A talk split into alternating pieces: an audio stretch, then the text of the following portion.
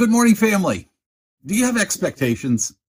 Of course you do. We, we all do. Sometimes our expectations are proper and realistic, but other times our expectations are unrealistic, right? Now let me ask you this. Do you have expectations for God? Are your expectations realistic or unrealistic? I think that most of the time our disappointment in God comes from our unrealistic expectations of Him. Well, Jesus addressed our unrealistic expectations of God. Let's look at Luke chapter 17. Hear the word of the Lord. The apostle said to the Lord, Increase our faith. The Lord replied, If you had faith the size of a mustard seed, you could say to this mulberry tree, Be uprooted and planted in the sea, and it would obey you. Would any of you say to your servant, who had just come in from the field after plowing or tending sheep, Come, sit down for dinner? Wouldn't you say instead, Fix my dinner? Put on the clothes of a table servant and wait on me while I eat and drink. After that, you can eat and drink. You won't thank the servant because the servant did what you asked, will you? In the same way, when you have done everything required of you, you should say, We servants deserve no special praise. We have only done our duty. This is the word of God for you, the people of God. So we say, Thanks be to God. Today's gospel story is another one of Jesus' puzzling statements. On top of it being puzzling, it sounds a bit harsh too, doesn't it? Jesus paints a scenario for us where a servant has been working hard all day, dirty and weary after a long day's work. The servant comes home and the master, presumably you, has a number of expectations of that servant before he is allowed to eat dinner himself or even rest. The master expects the servant to serve his dinner, wait while he eats his meal, and then clear the table, wash the dishes, sweep the floor, serve dessert and coffee, and so forth and so on. Then the servant might be allowed to sit down and eat his own meal. Jesus then says that this is what the servant should expect. How does that make you feel? This man is, after all, the servant, right? The master does not owe him any thanks or any consideration. The servant should understand that doing all of this is simply his duty. This may feel a bit harsh, especially to those of us who are not accustomed to the idea of having servants, right? It just doesn't seem right to us. But what's the point Jesus is trying to make? The point here is that nothing the servant does obligates the master to do anything. The servant cannot earn the master's praise or obligate the master to repay him for his good work. That's not because the master is unkind or ungrateful. The master simply does not owe the servant anything. In fact, the opposite is probably the truth. The servant is most likely in debt to the master. Now, in telling the story, Jesus drew an analogy between God and the master, and between the servant and us. By painting this word picture, Jesus discourages the idea that we can somehow earn God's approval. Where would we get that idea? Well, I think I know where we pick up that bad theology. Did you hear what Jesus said?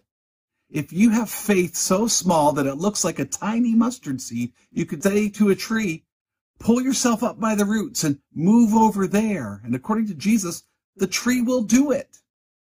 So we hear those words and we assume that somehow our faith controls God, right? That if we have great faith, then God will do whatever we ask. But if our faith is weak, God will not respond. Are you with me? We hear this most often when someone is ill. Somebody says, if you just have faith, you will be healed. Or even worse, when someone is not doing well, folks say, you know, your faith just isn't strong enough. And we assume that if Jesus says that if we had any faith at all, then we would certainly be healed. But we fail to recognize that if this were true, then we would be manipulating God, wouldn't we? So back to our story. If God is the master and I am the servant, is God obligated to do what I want God to do? Nope. And that is definitely not what Jesus is saying here. Jesus makes it clear that we, the servants, are simply expected to have faith.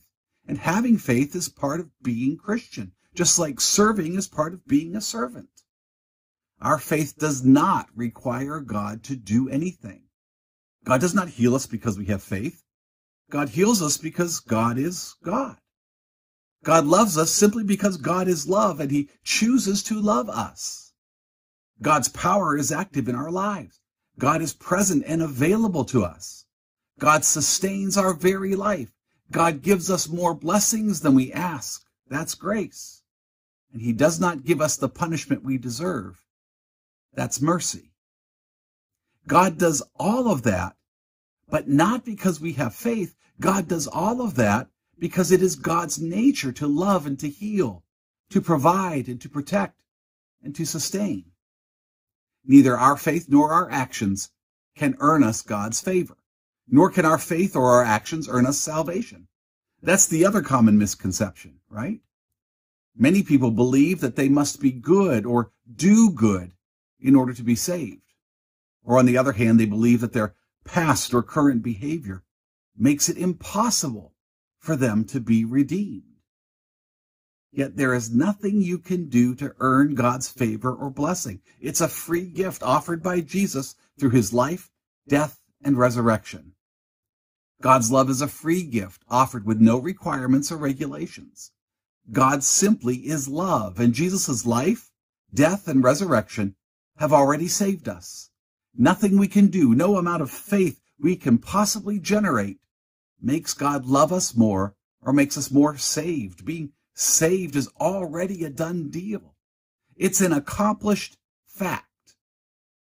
Our responsibility then is to respond to God's action in and through Jesus.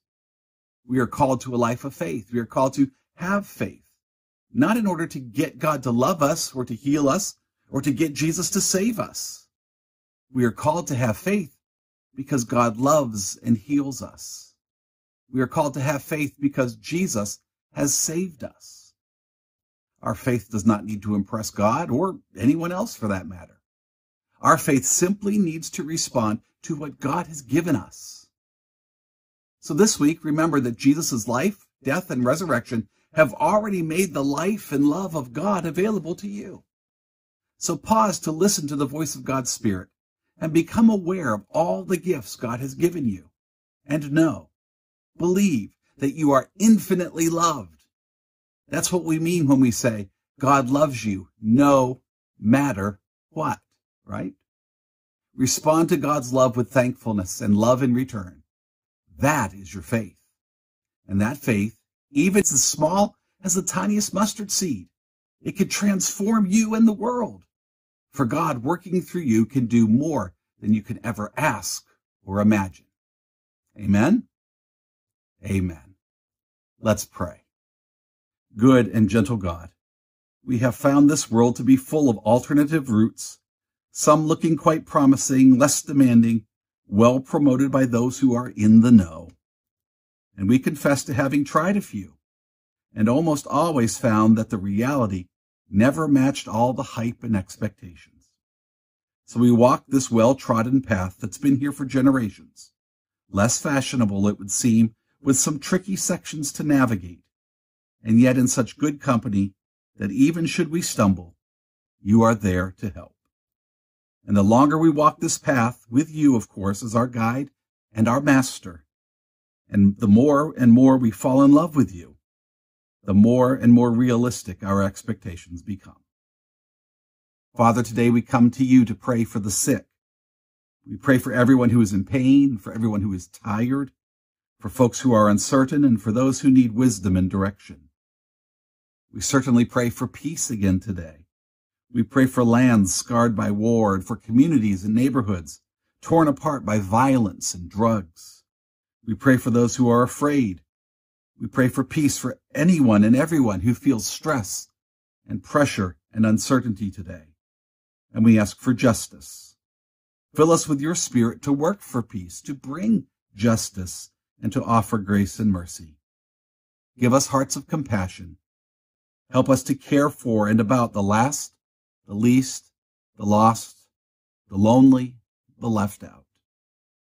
And now using the words debts and debtors, let us pray with boldness the prayer that Jesus taught his disciples to pray. Our Father, who art in heaven, hallowed be thy name. Thy kingdom come, thy will be done, on earth as it is in heaven. Give us this day our daily bread, and forgive us our debts as we forgive our debtors. And lead us not into temptation, but deliver us from evil. For thine is the kingdom, and the power, and the glory forever. Amen. As always, thank you for joining me today. I really do hope that these words were helpful to you. If they were, will you like, review, and share this message? If you leave a good review, it will help other people find and benefit from these messages. Also, if you have a need or prayer request, please leave a message in the comments section and be assured that I will be praying for you and for your need. This week, your job is to love at least three people and make sure at least one of them doesn't deserve it. Why? Because everyone needs love and everyone needs to know that God loves them no matter what, right? Remember, with Jesus, we always, always, always have hope. Now receive these words of benediction today. May the Lord bless you and protect you. The Lord make his face shine on you and be gracious to you. The Lord lift up his face to you and grant you his peace. Amen. Amen.